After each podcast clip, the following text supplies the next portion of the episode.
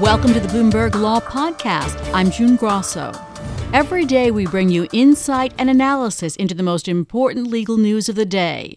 You can find more episodes of the Bloomberg Law Podcast on Apple Podcasts, SoundCloud, and on bloomberg.com/podcasts. The bank and tax fraud trial of former Trump campaign chairman Paul Manafort is in its second day as prosecutors start bringing in a steady stream of witnesses. President Trump tried to distance himself from Manafort in tweets today, as he has for months. Here he is speaking at the White House in June. Like Manafort has nothing to do with our campaign. But I feel so, I tell you, I feel a little badly about it. They went back 12 years to get things that he did 12 years ago. Joining me in our New York studios is former federal prosecutor Elie Honig. He's special counsel at Lowenstein Sandler and executive director of the Rutgers Institute on Secure Communities. Elie, before we get to the trial itself, what's going on with the Manafort tweet storm, references to Al Capone? It, it's hard to follow. Uh, the president has been all over the map in his relationship with Paul Manafort. Of course, when Manafort was the campaign manager, they were close, and the president vouched for him and supported him. When Manafort got remanded uh, a, a month or so ago on witness tampering, the president said he got a raw deal. The last week or so, you saw the president doing what a lot of people do when someone's closing in on them or when someone's in trouble and say, mm-hmm. "I don't, I barely know this guy. He only worked for me for some short time. Who is he?" But then today seems to the president seems to have bounced back to the original position of, oh, this poor guy's getting getting such a raw deal. So uh, he's all over the map. Uh, that that is true about about these tweets and other tweets today too. So now let's talk about the Manafort trial. Now we know the defense. It's blame it on the witness who's cooperating with the government. Manafort claims his right hand man Rick Gates did the crime. It's not a very original defense, but might it work? It's quite standard. Uh, you know, blame the cooperator. It's really the everyone did it but me defense, which is hard to swallow when the but me is the boss, the top guy. And so I think I think they're going to have an evidence problem and they're going to have a common sense problem with the jury. Um, who's the guy who f- built the company? It was Manafort. Who's the guy who opened 30 bank accounts all around the world? You know, uh, who's the guy who had the relationships with the oligarchs? Who's the guy, most importantly, who made the most money? Who's wearing, you know, the now infamous ostrich jacket? I the, the emphasis on that ostrich jacket is amazing. I think a lot of people Googled the term ostrich jacket yesterday for the first time, but uh, it's a hard sell. Um, and and you know to, to say my number two did it all is going to be tough and, and, the evidence looks like it's just not going to support it and obviously gates will implicate uh, Manafort, but it sounds like others will too. Take take the first witness from yesterday, who seems like a pretty down the middle witness. Um, he said he said the one quote that I took out of his testimony was he said Paul was in charge. Paul meaning Manafort was in charge.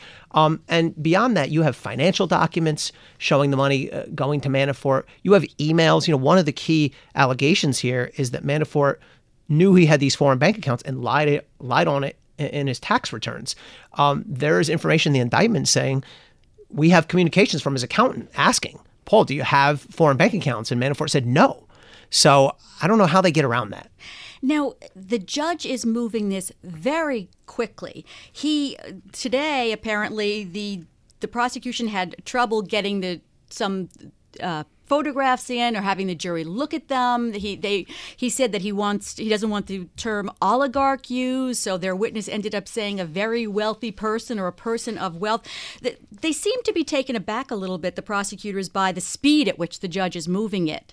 Yeah, so so two things. Speed generally is the prosecutor's friend at a trial. You do not want a jury there through a trial that's getting dragged out over weeks, months. You start to lose them you know, memory is just inherently not that long. So when I was prosecuting cases, I wanted the case to move. Now this case is moving at lightning speed, and I think what we see the judge trying to do, by by all uh, accounts, uh, Judge Ellis is a very strong hands-on judge, and I think that by barring certain terms that maybe would be inflammatory, oligarch, that kind of thing, um, it's frustrating as a prosecutor. But I think what the judge is trying to do is keep the focus as narrowly as possible on the bank fraud, on the tax fraud. He doesn't want any. He wants as little as possible of the Russian piece, you know, elections, Trump. He wants to keep all of that stuff out, so we have a clean, right down the middle trial. He also, of course, the prosecutors want to paint this lifestyle that Paul Manafort had, which was really over the top. They uh, spent about a million and a half dollars on clothes and antiques and the houses. But he he also said something about, um, you know, move this forward. He said, or when are you going to start telling us about you know, I wonder how you're going to tie Manafort to these monies after they talked about all the money, right. money, money. But what's their point in talking about the monies more than just tying him to the monies? What's the kind of picture they want to paint of him for the jury? Yeah, so there, there's two things. When you come across a piece of evidence like that as a prosecutor, that you know, of course, the ostrich jacket, the twenty thousand dollar watch, your first reaction is you smile and you circle it and you make a little happy face because you go, "Wow, the jury's going to hate this guy. It's obnoxious. It's offensive. They're all, you know, you assume your jurors are, are sort of working people." Um, but you, you can't overdo it because at a certain point it seems like you're just trying to slander the guy. There's no there's no crime to being rich, but I think there's a little more here to that argument. And I think what what the prosecution is trying to establish is this is a guy who cared a lot about his money right? A guy who spends like that cares about his money. There's some people who are sloppy with money or don't really care, aren't focused on money. This guy was laser focused on money. And I think it makes it that much less likely that he had no idea what was going on. And his number two, Rick Gates, was sort of stealing it all and he didn't follow the books that closely. How much? So with all the other evidence that prosecutors have, 500 pieces of evidence were listed, exhibits were listed. How much is going to depend on the credibility of Rick Gates? I mean, if the if the defense does a really good job on cross examination, how much will that hurt the case? Yeah, uh, Rick Gates is going to be the most important witness in this case. There's no question.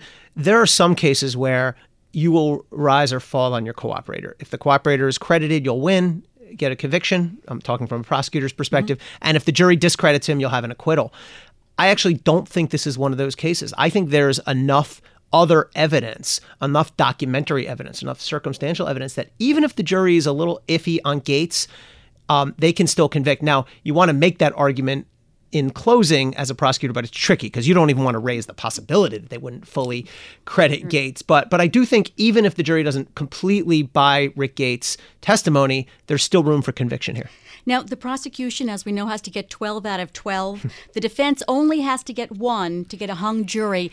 What might the uh, repercussions of a hung jury be for the Mueller investigation as a whole? Yeah, a hung jury would be devastating. It really would. Um, I've had hung juries, right? Technically, a hung jury is a, a tie, and almost always you redo it, you retry the person, but it would hurt here. Um, you know, you can see what would happen if it's 11 to 1, 11 want to convict and one doesn't you know, the president and everyone else who believes this is a rigged witch hunt are going to declare victory and say shows what a what a sham the Mueller team is, and they couldn't even convict, and the jury rejected their theory. So, uh, a hung jury is is not going to be a tie. It's going to be a win for Manafort and, and Trump and a loss for Mueller.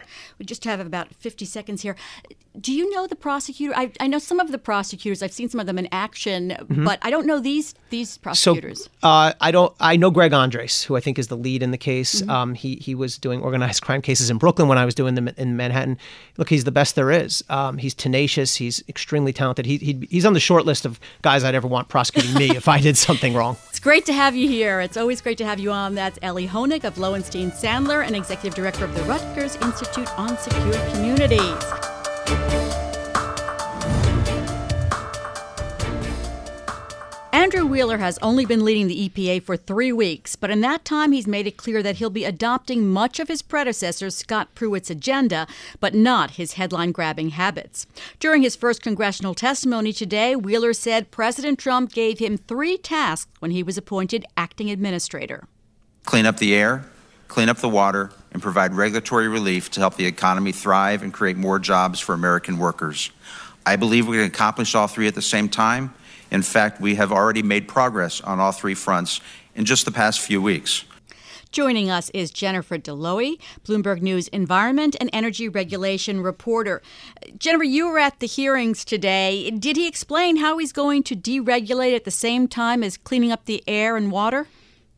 Well, he talked a lot about regulatory certainty, uh, the idea that you can process permits more quickly, um, and and give answers to the you know businesses that are and the developers that are seeking uh, permits uh, involving water or land. Uh, so that's really where I, I think the rubber meets the road, where you have this clash and, and where he is hoping to bridge the divide.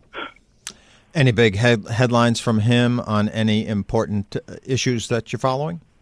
Absolutely. So, what was really interesting today is, is of course, how heavily the hearing uh, focused on policy. A little bit of a, a change uh, from uh, hearings we saw with his predecessor, Scott Pruitt, that were dominated by concerns about ethics and spending. Uh, today, uh, Andrew Wheeler indicated that he wants to reach some kind of compromise with California over vehicle emission standards. Uh, the administration is on the verge of releasing its proposal uh, to uh, ease Obama era standards that uh, aim to increase uh, fuel economy requirements and um, and uh, greenhouse gas emission requirements for cars uh, over the coming years, and, and they're going to freeze those in the proposal. the proposal also is going to take aim at California's unique ability to regulate emissions in its own turf and uh, and what Wheeler said today is he'd like to see a 50 state solution, um, some kind of compromise that that California can be uh, on board with, and that wouldn't require uh, him to go after California's authority. So, but Jen, in in the statement or the report that's going to be unveiled, is it going to still talk about trying to take back California's the special power it has over emissions? Right. Our reporting indicates that indeed this proposal tomorrow won't uh, will still have that very strong language in in it um, that it will uh, assert that California's own emission rules are preempted, um, that California shouldn't have a waiver allowing them to to uh, regulate emissions. Uh, in this special way, and that it will, of course, take this harder approach to freezing the uh, Obama era standards. That said, Wheeler made uh, took pains today to say this is just a proposal. And of course, it's a proposal that involves not just his agency, the EPA, but is also being written with the Department of Transportation, where you have some uh, political appointees that are pushing this harder stance. So that that we're going to see these tensions, I think, play out over coming months. But he took pains today to stress that this is just an opening bid, and his goal is a compromise. Is it fair to say that uh, Wheeler is auditioning for the job full time? Is it his to lose? Oh, absolutely. This is an audition, uh, an on the job, uh, an on the job uh, audition, as it were. Uh, Senator Barrasso, the chairman of the Environment and Public Works Committee, today said he'd like to see Wheeler get the job full time. Uh, it, it doesn't. Uh, we don't have any indications that the president is preparing to nominate him anytime before uh, the November elections, and this issue will probably linger for a while. But no question, uh, everyone is watching his performance from the White House to the Senate. Jen, you've written about how you know some people might read some of his actions as being backing off of Pruitt's agenda, but they would be wrong. Explain what his aim seems to be. Right. Uh, what we see with Wheeler is really a continuation of Pruitt's agenda. He still aims to ease many of the same regulations that Pruitt targeted for revision or repeal. Uh, that includes Obama era regulations governing uh, greenhouse gas emissions from oil wells and from power plants, and of course the the car proposal we just talked about. Uh, what, what is different uh, is that even though the agenda is going to be continuing and, and is clearly continuing uh, in similar fashion, Wheeler is taking a slower approach. He's a little bit more cautious. He might be a little less aggressive in leaning into some of these um, policy changes. Uh, some folks think that uh, will that he's more interested in doing a lot of the um, uh, dotting of I's and crossing of T's that's necessary to uh, ensure these rollbacks are supported and can withstand legal scrutiny. Uh, that's a question we'll see answered later on how well he does at that. Um, but certainly he's taking a slower and more cautious approach in enacting some of the same reforms. Now, Wheeler is a former lobbyist, and he did get a, a, a question about his ethics. What was that? right. At the very top of the hearing, he was asked about his willingness to recuse himself from uh, past clients. He's, he's indicated that he will not um, interact with or be involved in uh, decisions that directly involve past clients, including notably um, uh, the uh, coal miner um, Bob Murray, the head of Murray Energy Corporation. Uh, but that really was uh, remarkably the only ethics question in this uh, this hearing, where uh, frankly previous hearings involving Pruitt were dominated by um, inquiries about ethics. So, in general, Jen, about 30 seconds here, did it see less? Did it seem less confrontational than uh, the hearings with Pruitt? Night and day. Absolutely less confrontational. He was given a warm welcome, uh, relatively speaking, by both uh, Democrats and Republicans, including some of Pruitt's fiercest critics. All right. Thanks so much for that report. That's Jennifer Dlouhy, Bloomberg News Environment and Energy Regulation reporter. We'll have more on those Wheeler hearings throughout the day. Thanks for listening to the Bloomberg Law Podcast. You can subscribe and listen to the show on Apple Podcasts, SoundCloud, and on Bloomberg.com slash podcast. I'm June Grasso. This is Bloomberg.